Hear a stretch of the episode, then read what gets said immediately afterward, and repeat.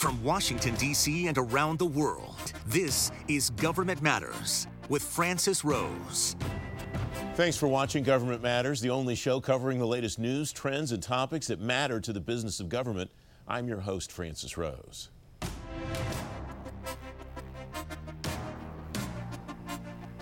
The pandemic pushed virtually the entire federal workforce to remote work in a matter of a few days. The federal chief information officer at the time, Suzette Kent, convened daily meetings of the CIO Council so everyone could learn from everyone else what worked and what didn't. About a month into the pandemic, I asked her what the CIOs across government had learned about moving the government workforce to remote work. We have learned quite a bit, and I have to start with a thank you and um, accommodation to all of the members of the IT community and that includes our, our, vendor partners and the support groups that are around, you know, IT. What what we were challenged with was as we moved to this maximum telework situation and focused on two things: response and continuity of operations.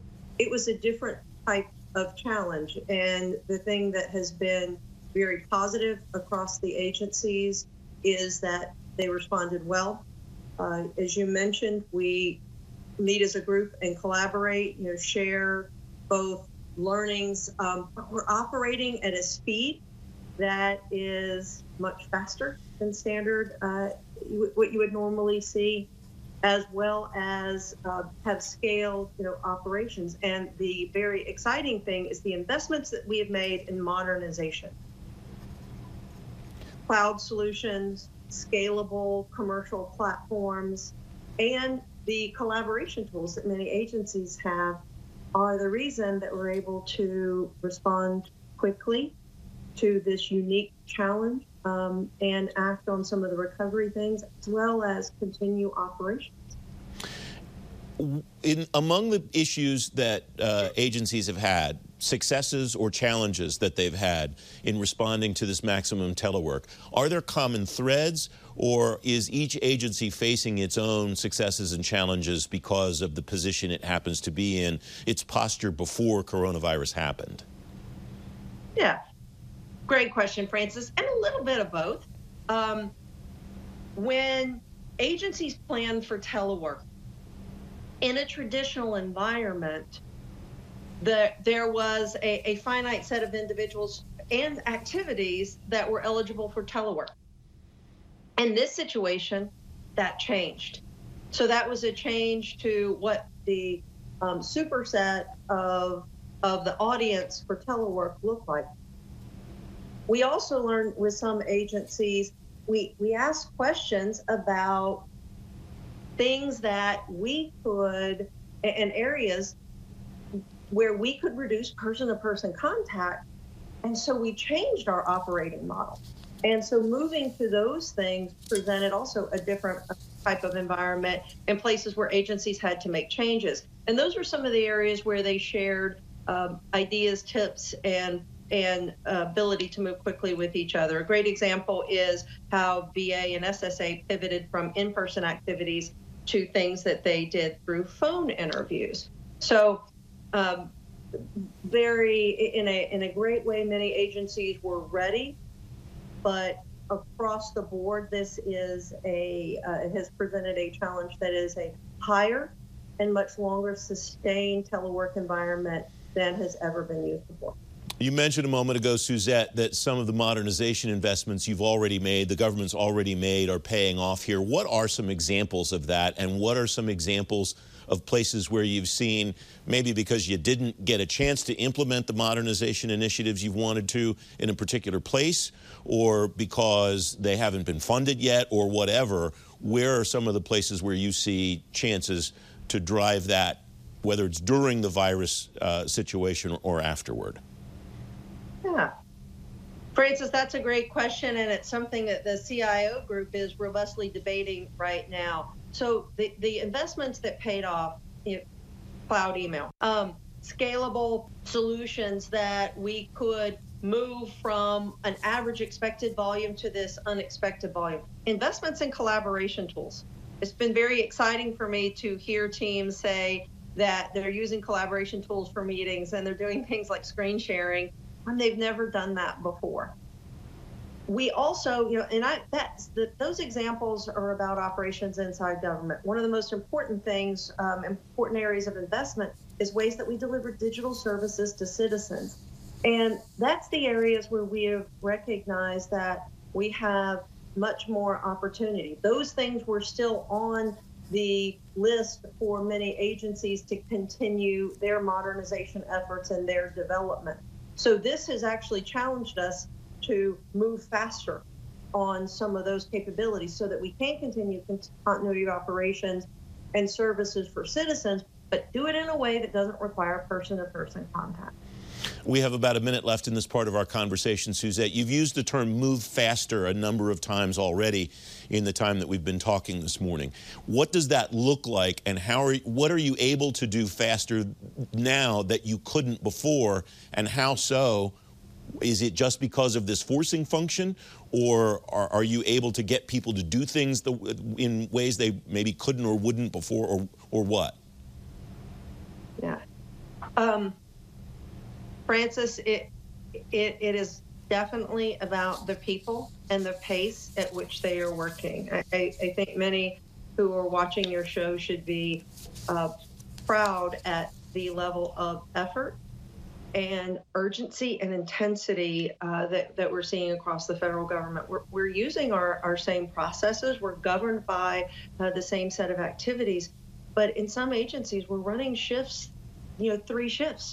Um, people are working, you know, 24 7. They are all focused and on point uh, for the same set of activities. Um, and, and, and that is not different in our standard processes, but the level of urgency um, and the common focus on a very narrow set of objectives has been different. And there's not many situations where there's new guidance coming out almost every single day. Um, so those require very fast discussions and things that inside the federal government um, people were maybe used to a certain pace. When that pace is not measured in days and months, it's measured in minutes and hours um, it's, it's a different type of challenge. Coming next, a presidential executive order that echoes through the entire workforce. Straight ahead on Government Matters, a failing grade for Schedule F.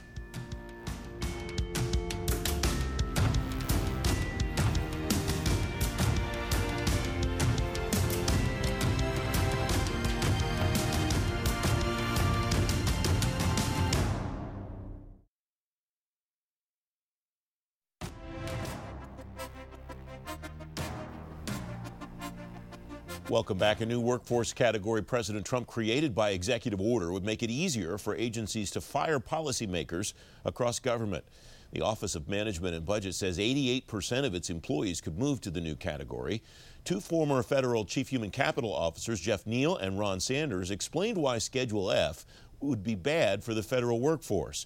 First, though, Sanders explained why he resigned over the issue as chair of the Federal Salary Council. This is a matter of personal um, conscience. Uh, the Federal Salary Council is an obscure body, and its chair is an obscure position. It is a presidential appointment, but as uh, as you indicated, I've resigned effective this morning because of the Schedule F executive order. Uh, in my humble opinion, it's a very sharp two-edged sword. On one hand, it purports to hold federal employees more accountable, a, a laudable subject if that were the case but there are uh, a number of reasons to be suspect of it, and we can talk about that. The other very sharp edge of this sword is it gives agency heads a chance to appoint political appointees, literally a massive burrowing in effort. And so I worry about both of those, especially given the timing of this executive order. And as a matter of conscience, I, I just um, couldn't be part of it. Jeff Neal, welcome. Uh, correspondent wrote to me this weekend that this should be called Schedule FU. You titled a uh, blog post last week, White House drops an F bomb on the career civil service.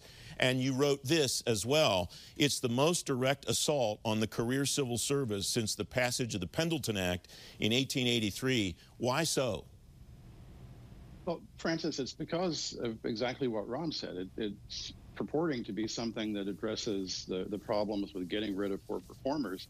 But the reality is that everything about it is done in a way that really is creating a new class of political appointees. And it could be tens of thousands or literally even hundreds of thousands when you look at the executive order and the, the definition of policy making or policy advocating positions. Policy advocating is is a loophole you could drive a fleet of Mack trucks through. So what it's doing is it's creating tens of thousands or hundreds of thousands of political appointees. And I don't know anybody who's realistically looking at the federal workforce who says what we need is to increase the number of political appointees tenfold or twentyfold. It's just it's it's just so blatantly, nakedly political that I, I think you've seen from people who have a lot of different opinions about the federal workforce, almost universal uh, disgust with this particular executive order. It's, it's just simply uh, undoing 137 years of merit-based civil service, and, and, that's where I think it's it's really uh, a devastating attack. We'll talk about the response if we have time, but I note this passage and call your attention to it, gentlemen, in the guidance that Michael Rigas put out on Friday. The executive order, he writes, directs each agency head to review positions within his or her agency and identify those positions appropriately categorized as confidential policy determining, policy making, or policy advocating, and then petition OPM to place those positions in Schedule F. Gentlemen, from your experience as CHCOs, what if a CHCO at an agency does nothing or responds, we didn't find any? Ron, you go first, please. Well, I have to tell you, I, I worry about that because that, in many respects, legitimizes the purpose of the executive order. You want a responsive career civil service.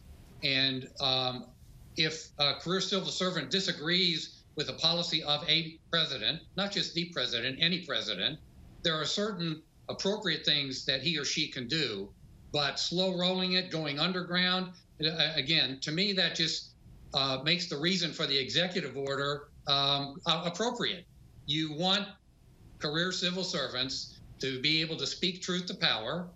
And let me make a point here, Francis. The, the executive order focuses on policy advising, policy making, policy advocating positions. Look, political appointees make policy, they make the decisions. Career civil servants are supposed to give them their best advice, but they always have the prerogative of ignoring that advice.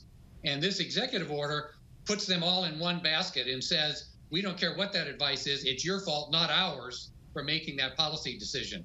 And that troubles me a great deal. Jeff, that's quite a conundrum that Ron describes. Do you see it the same way? I, I see it the same way to a degree, but I, when I look at this and look at how it was done with really very little work, very very few people involved in actually writing this executive order.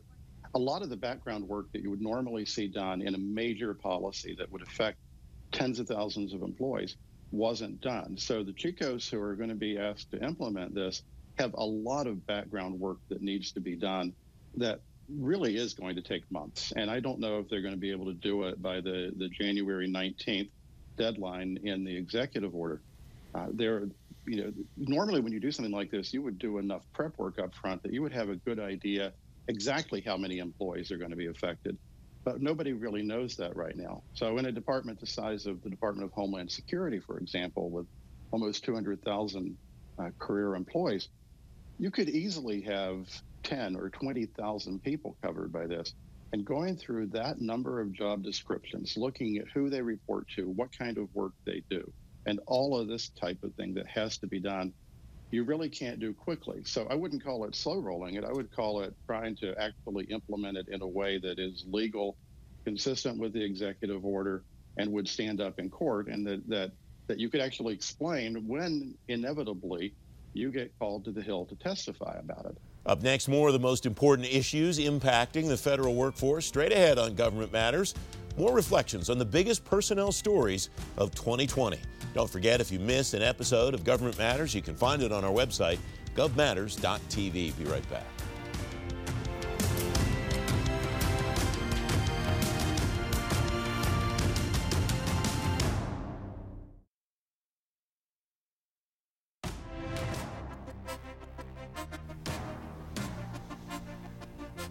As 2020 comes to a close, we are looking at the biggest workforce stories of this year.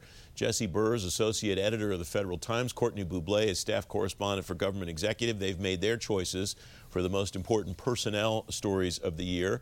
Welcome to both of you. Thank you for coming on. Jessie, start with you. Your top choice is the assessment changes to federal hiring policy. Why'd you choose that one? So the assessment changes have uh, really strong potential to alter the demographics of the federal workforce uh, by placing an emphasis on people's training and skills that they may have acquired outside of traditional education. I think you're going to get far more people uh, applying for federal jobs that are uh, not, uh, they don't have higher education degrees and uh, can kind of change the face of the federal workforce. And I think it also has the potential to make the federal job posting make a lot more sense and be a lot more manageable for people trying to apply. What do we know about the way that agencies will change the way that they write those those job descriptions, if anything yet, uh, in order to accommodate the way that they're assessing their the potential uh, employees? So they're required that unless the job legally has a degree requirement, uh, the agencies must make sure that the job placement discuss the potential for assessments and let applicants know that they don't need to have a degree to satisfy requirements. Other than that, there's going to be some changes that will be individual to each agency. OPM is leaving a lot of the decisions up to how agencies want to structure their own assessments and what kinds of tools they want to use. Are we getting any sense of a timeline of when agencies will or are already starting to make these changes, Jessie? Currently agencies are working on the process of developing the kinds of assessments they want to use and uh, they are supposed to be implementing and starting to apply these to jobs within the next couple of months. Courtney, welcome. It's great to have you on the program. Your choice for number one this year was uh, the uh, transition to telework and the way that agencies have made that transition. Why did that jump out at you as the most important thing to happen this year? Well, the coronavirus pandemic, which has been raging throughout the country for almost a year now has really, you know, dominated every aspect of our lives. And many agencies didn't have telework policies prior to the pandemic. Um, so the story that government executive did on March 9th um, about the um, the guidance from the Office of Personnel Management with the needed flexibilities that um, agencies could offer their workforce was very important. You know, there's over 2.1 million um, government employees, many of which weren't teleworking before the pandemic. Um, so this offered them the flexibilities that they would want to take advantage of. And you know, many agencies have begun the process to bring employees back to into offices. But now that we're in another wave of the pandemic, who knows if they're going to revert back to more telework, and if this could be um, a long-lasting policy after the pandemic is gone. What are some of the implications that you've been following, if any, of what the long-term telework prospect looks like, Courtney? Well, it seems that many agencies have been just as productive, if not more, um, via telework. I know there's been um, some confusion and questions with various agencies about coronavirus guidance and telework overall, but it seems like the workforce um, really likes it. And um, even the Defense Department, which traditionally can't telework because of the need for classified rooms and SCIFs you know, they're finding ways to to work around that and to kind of be a leader in um, the um, agencies of expanding more telework. How much of this success that people have been following around telework, Courtney, can be attributed to management techniques, do you think, and how much can be attributed to technology? I would say it's about 50 50. I think you need to have good management in order to, um, you know, keep up morale with agencies and make sure people are actually doing what they need to do from home. You know, many people have kids or they have other responsibilities at home that could be a distraction, but also technology is a very important part of that because you literally can't work from home if you don't have a good connection or a good, you know, network set up. So I think you kind of need both in order to fully be successful. Jessie, your second choice was how the pandemic might change the approach to federal telework. What are you seeing as far as what telework looks like six months from now, a year from now, once people have an opportunity to get vaccines and could come back to the office if they chose to? So I think as Courtney uh, brought up, the difference between federal agencies of some having telework programs prior to the pandemic and some not has really changed because every agency has been forced to implement some kind of telework uh, for at least some of its employees. And I think the big difference here is sort of like the proof in the pudding that telework can actually work and can be more productive and provide employees with more flexibility. It's also one of the tools that the Office of Personnel Management has consistently said can help recruit new talent. And so I think even once the vaccine comes out and federal employees are able to more safely work from home, I think agencies are going to have a much more open mind to allowing uh, employees to work part-time telework or even full-time telework to get access to people who might not physically be in the same area as the agency. Courtney, that safely coming back to the office concept was your choice for number two. What are you watching there as agencies start to release their plans and as people start to come back to the office in greater numbers?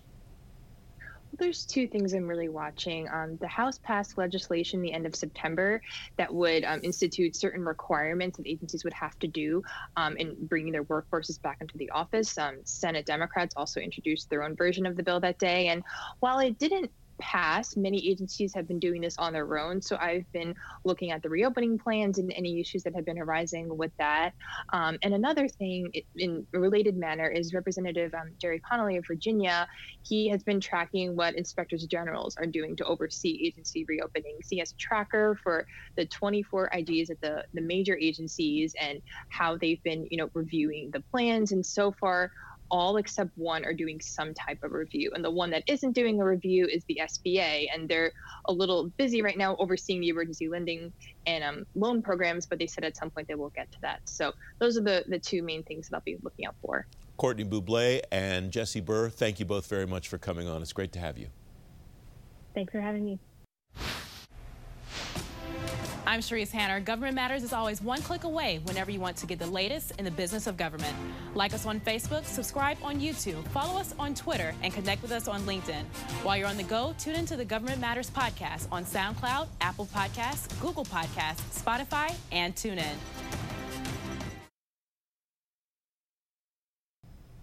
That's the latest from Washington. Join me weeknights at 8 and 11 on WJLA 24 7 News and Sunday mornings at 10:30 on ABC7 to stay plugged in on issues that matter to the business of government. Thanks for watching. I'm Francis Rose. Thanks for listening. Our daily program is produced by Cherise Hanner and Ashley Gallagher. Christy Marriott leads our technical crew. Our web editor is Beatrix Haddon. Government Matters was created by George Jackson. Visit govmatters.tv for articles, videos, and more, including our first feature length documentary, The Dawn of Generation AI. Government Matters is recorded at WJLA TV in Washington, D.C. Copyright Sinclair Broadcast Group.